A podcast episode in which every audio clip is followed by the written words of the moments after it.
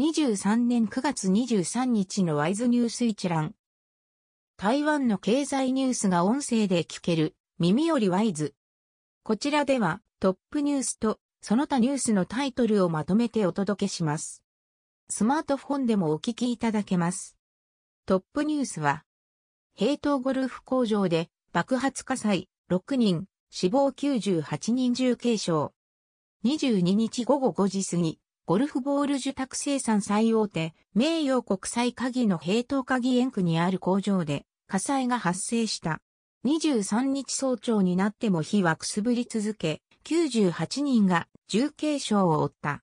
23日正午時点の統計によると、消防隊員4人が殉職、従業員2人が死亡した。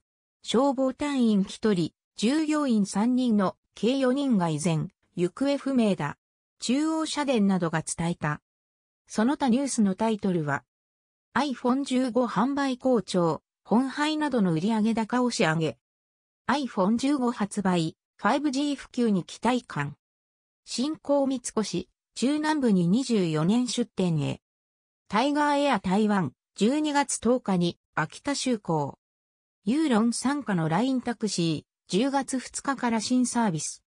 輸入鶏卵問題、陳、行政委員長が謝罪。ウォルシンリーワト、NKT 神戸、洋上風力ケーブル工場に着工へ。消火圏沖の洋上風力、海流、三井物産が2600億円。8月失業率3.56%で横ばい、サービス業の就職増加。新築科学園区と中部科学園区の人員削減、計50社200人以上。中秋節賞与、企業の42%が支給。中国軍機2機が中間線越えなど。総統選挙の支持率調査、来氏が3ポイント上昇。公共交通機関の優先席、若者批判で議論に。以上ニュース全文は会員入会後にお聞きいただけます。購読、指読をご希望の方は、ワイズホームページからお申し込みいただけます。